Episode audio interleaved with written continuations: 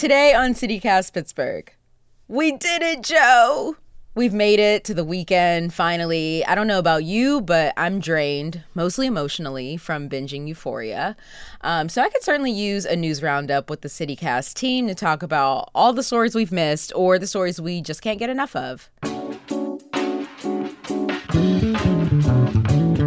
It's Friday, March 4th.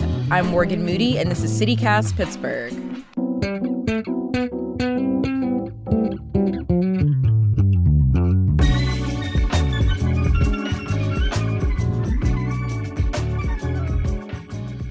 The gang's all here today Megan Harris, Hello. Matt Stroud, Hi. and Francesca Dabecco. Hey, Morgan. Hey, Francesca. Did any of you get outside this week? It was actually very nice out. I don't want to jinx it. I hope it stays like this, but it's Pittsburgh. But uh, Matt, did you get outside? I did. I went for a nice run yesterday. Uh, it was it was lovely. Are you a runner? Uh, sometimes. Uh, occasionally, like if I feel like it. you seem skeptical about it. Mostly not. Um, but on days like yesterday, where like I just want to get outside, um, I I will go for you know a few miles.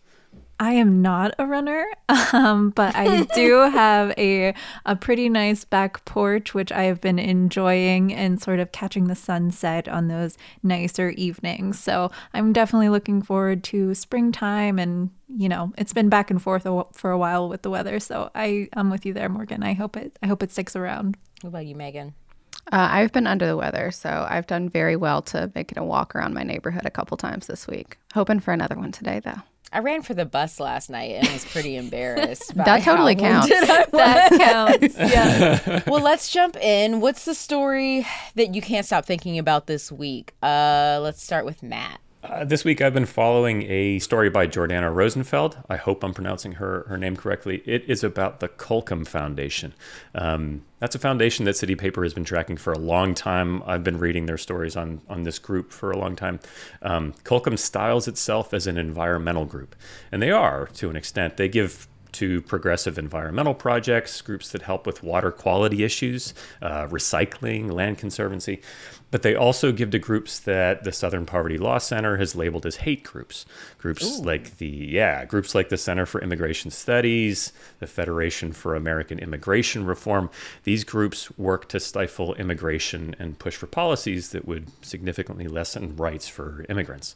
Um, Rosenfeld's story is about how something like 70 local businesses here in Pittsburgh have signed on to a petition by the Drop Colcom campaign to have Colcom stop its support for these hate groups. Have they said why they're giving to these groups? Like many of these foundations in Pittsburgh, uh, this comes from old family money. The woman who founded Colcom is Cordelia Scaife May.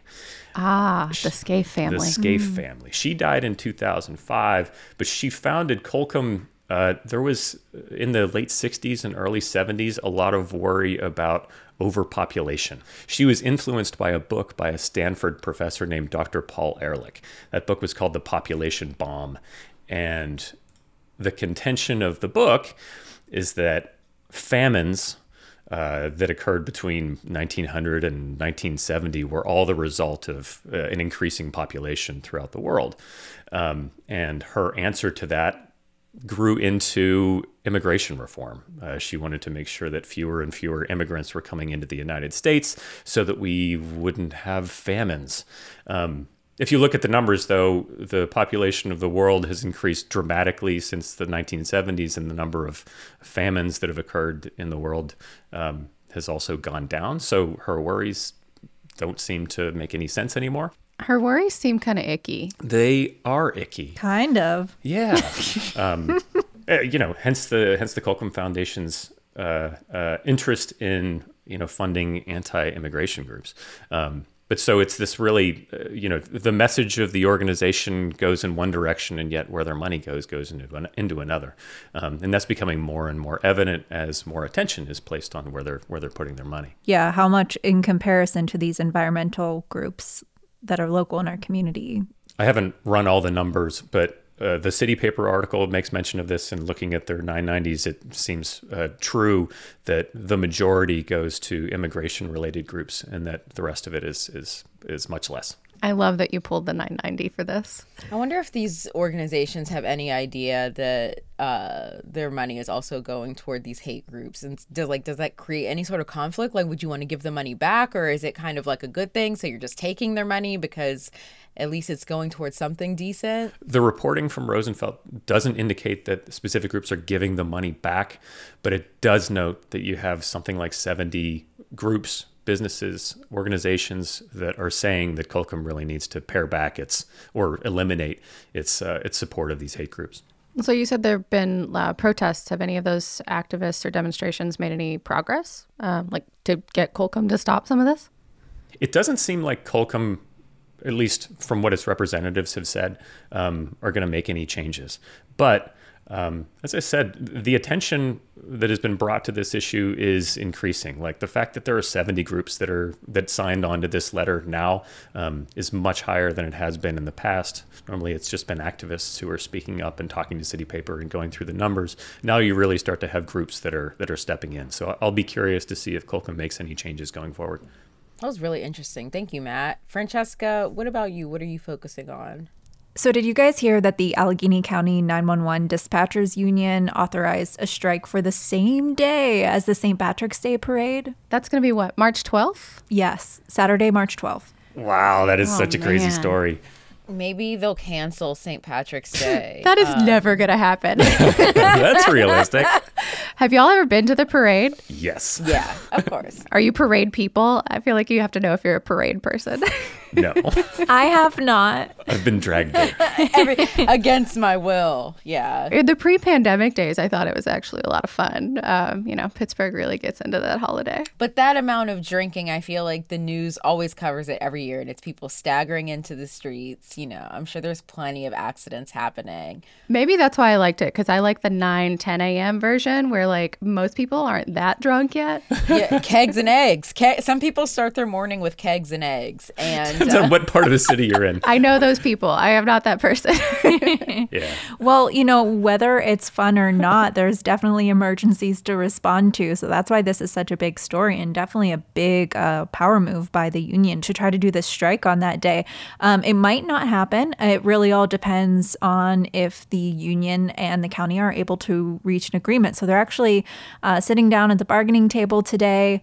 Um, so we'll just have to see what happens from there. But things have been looking pretty bad um, at the 911 response for a while now, actually. Francesca, what kind of changes does the union want to see happen?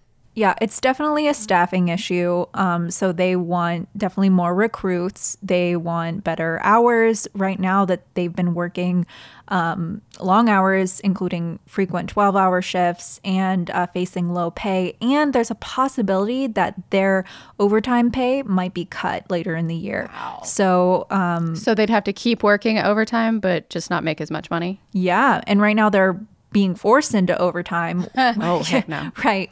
Um, they're being forced into overtime. And that was a big thing during the pandemic because they were, um, you know, they couldn't work from home. They had to go in to the office. So, um, and then you had to deal with the people who were out because of COVID. Um, but the reality is they've been facing shortages for a while now. This isn't just related to the pandemic. This go this started before then. Yeah, for sure. Um, there's actually a, an article in the PG from 2019 that reported that dispatchers were given mandatory double shifts, which was 16 hour days, more than 20 times per year due to low staffing. So, um, you know, this looks like a recruitment and a retainment problem with the county, and uh, as well as a workers' rights issue, and definitely a potential public safety crisis. Well, I hope that they resolve this before St. Patty's Day, the St. Patty's Day parade, because if they don't, this is going to be a disaster. Yeah, can you even imagine? I mean, they already have most officers in the city like pulled onto special duty for events like that.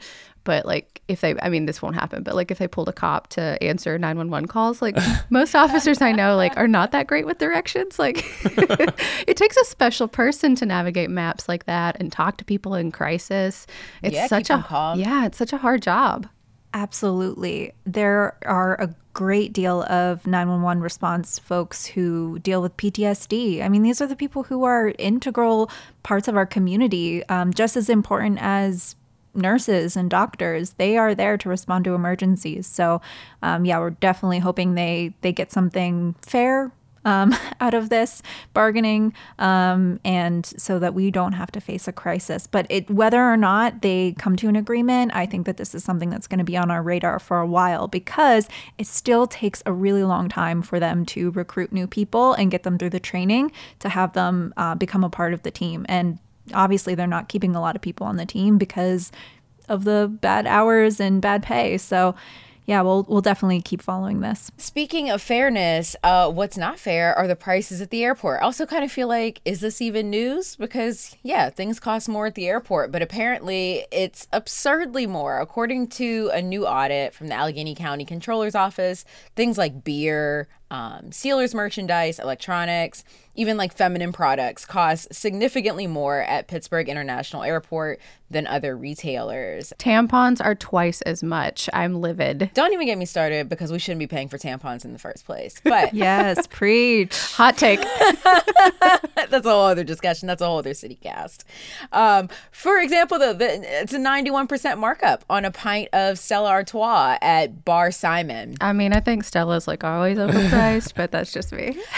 but $11 compared to 5.75 at another bar. If you're paying $11, they make you pay for your vacation. It's crazy, but apparently this is all I mean, I thought that, you know, the airports were essentially just like the wild west of pricing. Like they could just, that's not, you know, that territory is not governed by anyone and they can just charge us whatever they want because we're stranded. Apparently, this violates an agreement with, I think it's called Fraport. It used to be Air Mall, which was, you know, hmm. easier to pronounce, but now it's Fraport.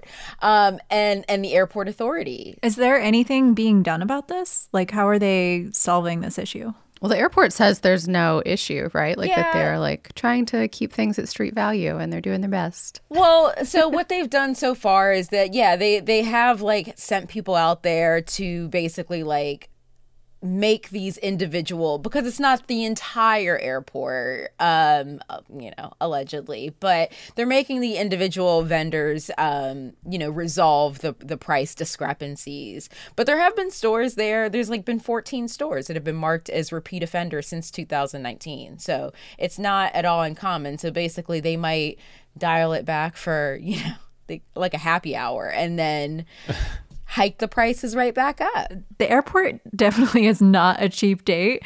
Um, that's why I always pack snacks. My purse is like a picnic when I go to the airport because I do not want to rely on uh, buying an overpriced bag of nuts or something. Same, always same. I'm just, I'm afraid that if I go to the airport with like prepackaged snacks, that they're going to at some point during security tell me that like you know i can't carry these in and i'm gonna have a meltdown and end up on a no-fly list. Yeah but even if you lose your 50 cents worth of baby carrots it's still cheaper than what you're about to pay airside.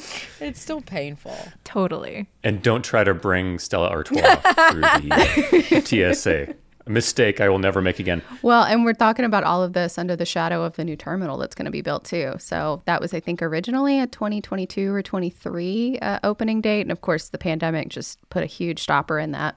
They're moving along again. I know they broke ground not too long ago, but it's still a lot of work to be done before we have the the new airside space. A lot of work, a lot of. Uh monitoring these businesses, these naughty businesses that are upcharging us at the airport. Speaking of naughty businesses. Ooh. wow. Very nice, Francesca. Um, yeah, mine's a bit of a throwback. Um, I don't know if anybody's a John Oliver person. Um, I love his comedy, but he often puts me to sleep. I think it's just the hour that he comes on on Sunday nights. I'm usually like ready for bed. Uh, but he mentioned a Pittsburgh story that I thought was worth bringing up again. Um, a few years ago, a reporter at the Pittsburgh Trib, Megan Guza, did this amazing collection of reporting about sex workers and how they were being charged by Allegheny County Police. So, a lot of times when somebody gets charged with a crime, they'll stack the charges um, and maybe include a felony, knowing that the person will plead down to get rid of that felony charge and maybe plead guilty to a misdemeanor. So now they have a criminal record, things like that. So, one of the charges that was being included for a lot of sex workers in the documents that she looked at was possessing an instrument of crime. Anyone want to guess what that instrument was? Uh, condoms for 100, Alex. ding, ding, ding, ding. That's not how you answer on Jeopardy, but you know. Close enough. um, they sometimes did it for cell phones too. But yeah, uh, just because of her reporting, the policy was reversed. It's really neat that she was able to take this data and talk to police officers and out some of these guys for some of the shady shit they were doing. Um, you know, some of them getting so deep into the like sting operation, quote unquote, that they were having, they were in their boxers and like describing this in detail and having like the girls stripped down. Uh, most often it was women. Um, and then asking for the condom. And then that's when they charge them, is when a condom was pulled out or present. Megan, officers can sometimes act on their own accord. They can make decisions about what they're going to charge. Was there ever a policy that said that condoms were, you know, a chargeable offense? Not, it's not my understanding that there was a policy as such, but it was an accepted practice um, that this be included. So it wasn't every officer wasn't doing it every time, but it was happening often enough that certainly in the sex worker community, they were aware of it. And, you know, when Megan talked to a few people, they were like, yeah, we think this is bullshit. We want it changed. I think it's really wonderful that a reporter was able to elevate that and make a change for a community of people that are already sometimes considered among our more vulnerable and need someone to speak up for them. So kudos to her and kudos to John Oliver for bringing it up again.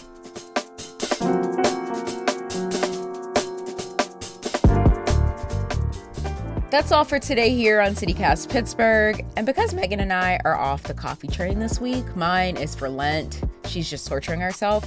We started talking about what we've got to do for ourselves in the morning to be seen in public or even turn on our cameras for a work call. So, what's your personal bare minimum? Newsletter writer Francesca Dabecco. Well, you guys are a lot stronger than I am because I have to have my coffee. Uh, my preferred is a cup of commonplace coffee. I like to get whatever beans are fresh. Uh, normally, just go to the Mexican War Street location. And I guess a hot shower. I don't know. I'm pretty low maintenance, but definitely not as strong as you guys are. Lead producer Matt Stroud. I'm pretty simple. I need a cup of coffee. I normally take it from La Prima Espresso. Recently, I've switched and I hate it, so I can't wait to get back to La Prima. But yeah, just coffee. Senior producer Megan Harris. Uh, mascara actually is the one thing that makes me feel like I am actually awake in the morning. Without it, I look like a, a sad little baby bunny. Yeah, for me, it's uh, it's close to mascara. It's putting on eyebrows, so that's what I need to feel complete. Our theme music is by Benji. If you like what we're doing, let us know. We'll be back Monday with more news from around the city. See you then.